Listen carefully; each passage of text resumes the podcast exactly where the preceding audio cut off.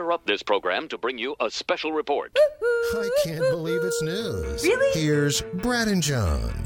We'll go from Philly to Florida to Whidbey here in this segment, and we'll start in Philadelphia. It's Philadelphia, South Philadelphia. Yesterday morning, just around 12:30 a.m., big heist happened when five men stole meat from a refrigerated truck. The tractor trailer was parked overnight at the Jetro Restaurant Supply Warehouse aclo- apro- acro- across from the sports complex, so it must be right downtown. They said early this morning, five masked men broke into the trailer. The cabbie, the driver was in the cab at the time. He told detectives one of the thieves said, "We're only taking a little," and then pointed to his hip, indicating he had a weapon. Well, they said that seven boxes of beef were stolen. They say they put an estimate of about seven seventy five hundred bucks on that. They left a bunch of beef that spilled out onto the parking lot. They said Philadelphia has recorded 196 cargo thefts so far this year. There were 242 in all of last year, so they're a little behind pace. They're going to have to pick it up for the holidays Come on. if they're going to make that. Um, they said the cargo thefts are are, are really do better. you know, you know, a big deal. They said there's two hundred fifty thousand dollars worth of meat in the back of those trucks. Seven hundred fifty thousand dollars by the time they sell it. So that's a lot of money. In October, a trucker awoke to find 184 cases of crab clusters were stole, stolen from his truck. They said that was about $75,000 worth of food. So that's the food that's missing. And then something that was added to the food, John. I think I remember this story when it first, I think you had it when it first came out about the Japanese steakhouse in Florida where the people said there was meth in the food. Never mind the, you know, the uh, uh, MSG. There was methamphetamine at the Japanese steakhouse. This is in. Um, What's that do for you?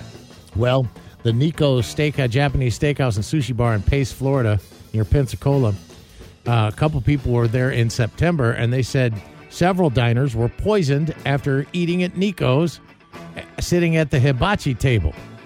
One, plaintiffs began to experience rising heart rate, increased sweating, rapid speech, racing thoughts, dizziness, nausea, excess energy, Did you say raising thoughts? racing thoughts Oh, racing thoughts. inability to sleep, paranoia, anxiety, all that. They went to the emergency room where they were tested for intoxicants, and they said yes. The uh, the Santa Rosa Medical Center there, Santa Rosa County Medical Center, said on June 10th the plaintiffs each tested positive for exposure to methamphetamine, and they said the amphetamine. They tested the leftovers, and the food was found to test positive for methamphetamine as well. I mean, you know, at the hibachi thing when the guy's cracking open the eggs and Yeah. everything and and flipping it all around and giving you the whole show, and then his pocket of meth falls out onto the grill and he Flips into the chops that up in Let's there too. Get that in there. What's up? you know, lights it on fire and serves it to everybody. We'll pay a little extra for that. Mm. All All right, right. it's going to court. Let's go to Whidbey. The calls you are about to hear are true. Yes, sir. Really? Yes, sir. No, really.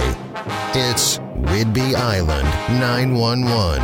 Here's Brad and John. All right, son, the party's over. Let's have that grenade. Okay, this is the big time crime that's happening out on Whidbey Island. Be ready for it now. Let's start off with Friday, October 13th, 1:49 p.m., Highway 20. 911 caller says there's a suspicious bag on top of the bus shelter.